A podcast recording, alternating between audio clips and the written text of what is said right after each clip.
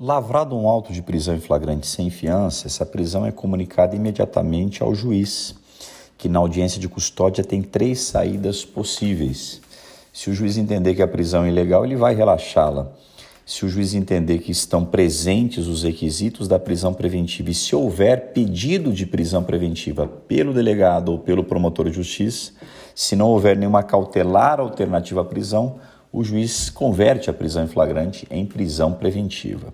E a terceira saída é quando o juiz visualiza que não estão presentes os requisitos da prisão preventiva e ele permite então a chamada liberdade provisória, que pode ser com fiança ou sem fiança.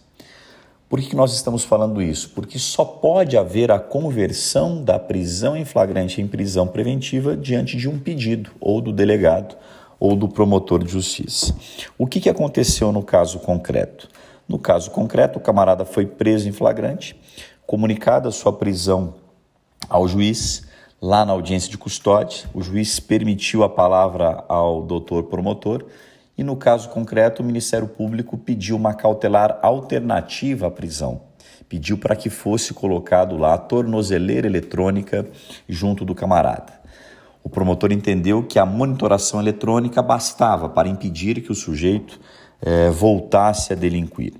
Provocado pelo MP, o juiz então traz a sua fundamentação e decreta a prisão preventiva.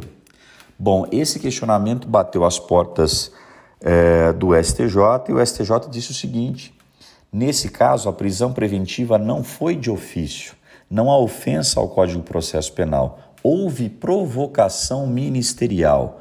O promotor de justiça pediu sim uma cautelar e o juiz não está preso ao pedido do promotor. O juiz vai decretar a cautelar que entender que seja imprescindível para evitar que o sujeito pratique novos crimes. O juízo de adequação é do juiz. O juiz não está preso ao pedido do promotor. O promotor fez o pedido de uma cautelar alternativa, no caso, tornozeleira eletrônica, monitoração eletrônica. O juiz foi provocado e entendeu que o caso era de prisão preventiva. Poderia ter decretado a prisão preventiva? Sim, poderia. Entender de forma diversa, segundo o STJ, acaba transformando o juiz em mero chancelador das manifestações do promotor de justiça. Acaba transferindo a responsabilidade para o órgão ministerial, quando a responsabilidade é do Poder Judiciário.